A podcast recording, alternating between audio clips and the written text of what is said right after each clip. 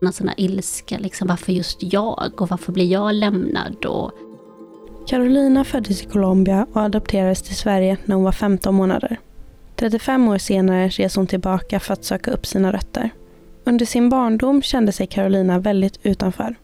Hon kunde se på sin omgivning och inte känna sig som en del av den. Jag befinner mig i vårt hus där jag är uppvuxen i Malmö. Och så står jag utanför köket och mer liksom betrakta min familj. Och där sitter min mamma och min pappa och min fem år äldre bror. Och jag tycker att de är så himla lika i deras sätt att vara och hur de, ja, men hur de ser ut och hur de beter sig och hur de rör sig. Och, och då, liksom, där jag står och tittar på dem så känner jag att jag känner mig ja, men utanför. Att jag liksom inte riktigt passar in. Och lite som det här svarta fåret. Vid 18 år fick hon ta del av dokumenten kring adoptionen. Men det tog fyra år innan Carolina valde att läsa det som stod. En av dokumentationerna var ett samtal mellan Carolinas biologiska mamma och kvinnan som jobbade på socialkontoret.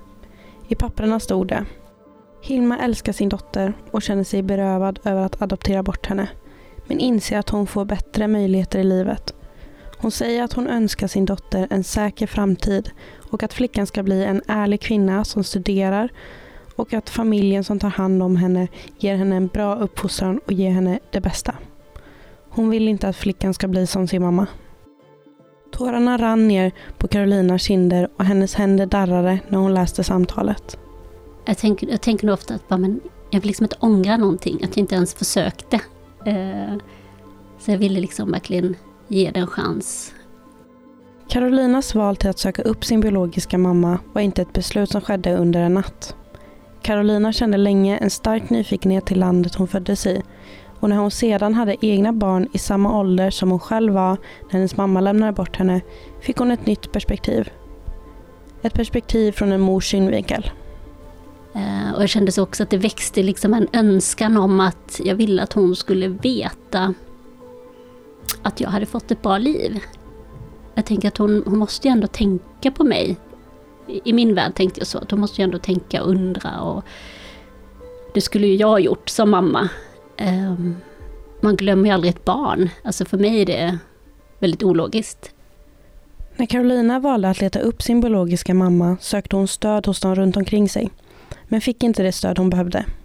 Hennes föräldrar ansåg inte att det var klokt och ifrågasatte om hon förstod vad det skulle innebära om hon sökte upp sin biologiska mamma.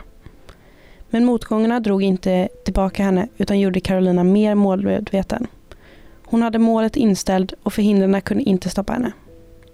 Men samtidigt så tror jag också att det drev mig lite att, eh, fan nu ska jag göra det här. Alltså det, det känns så viktigt och jag tror att det som drev var också att jag mådde så väldigt dåligt i perioder att jag kände att fast jag vill inte vara den här mamman som bara ligger och gråter och är deprimerad och ledsen. Jag vill ju vara en... Jag vill ju må bra och vara en glad mamma och orka liksom vara där för mina barn och, och som fru och, och sådär. Så det kändes så himla viktigt att jag har rätt att må bra. Efter sitt beslut vände sig Carolina till Adoptionscenter som hade en tjänst som kallades för Söka rötter. Och med hjälp av alla dokumenter Carolina fått kunde de påbörja sökningen.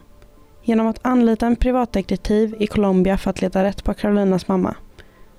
Organisationen var däremot väldigt tydliga med att det kanske inte kommer gå att hitta henne och Carolina inte skulle ha för mycket förhoppningar eller förväntningar. Men jag hade ändå en väldigt stark känsla att att de skulle hitta henne. Och det tog väl, tog väl en månad innan de kontaktade mig och bara Ja, vi har hittat henne, hon lever.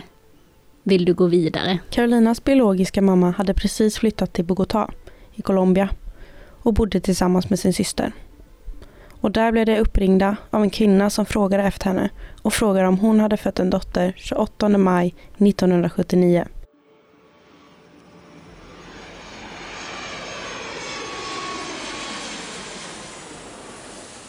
11 april 2014 sitter Carolina tillsammans med sin man på ett plan på väg till Colombia för att träffa hennes biologiska mamma för första gången. Mötet hade bestämts klockan två på eftermiddagen i hotellets lobby. Tre personer gick in genom dörren. Carolina förklarade det som en scen i en film. Hon kunde direkt se vem det var. De gick mot varandra och ömslöt varandra i en varm kram. Jag har också förstått det nu att jag tror det tog ett tag för mig innan jag själv landade och, och fattade liksom att det var verkligen på riktigt. Efter liksom så många år som man kanske drömt om det här tillfället och tänkt på henne. Och nu tänker jag det var nästan som att liksom det tog tag innan själen bara fattade.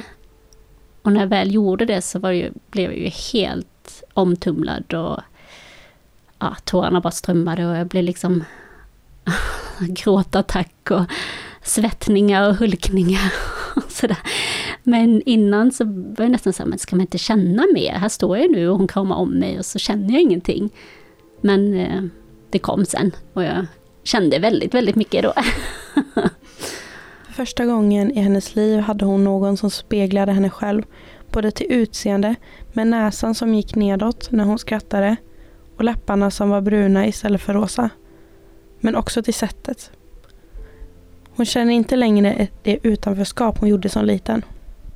Att det blir en, en splittrad känsla mer än ett utanförskap. Men däremot känner, nu, känner jag mig mer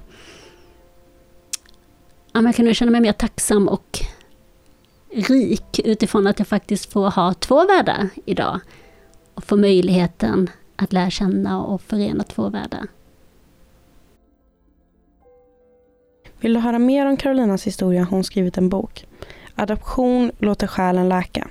En verklig berättelse om förlåtelse, förståelse och försoning.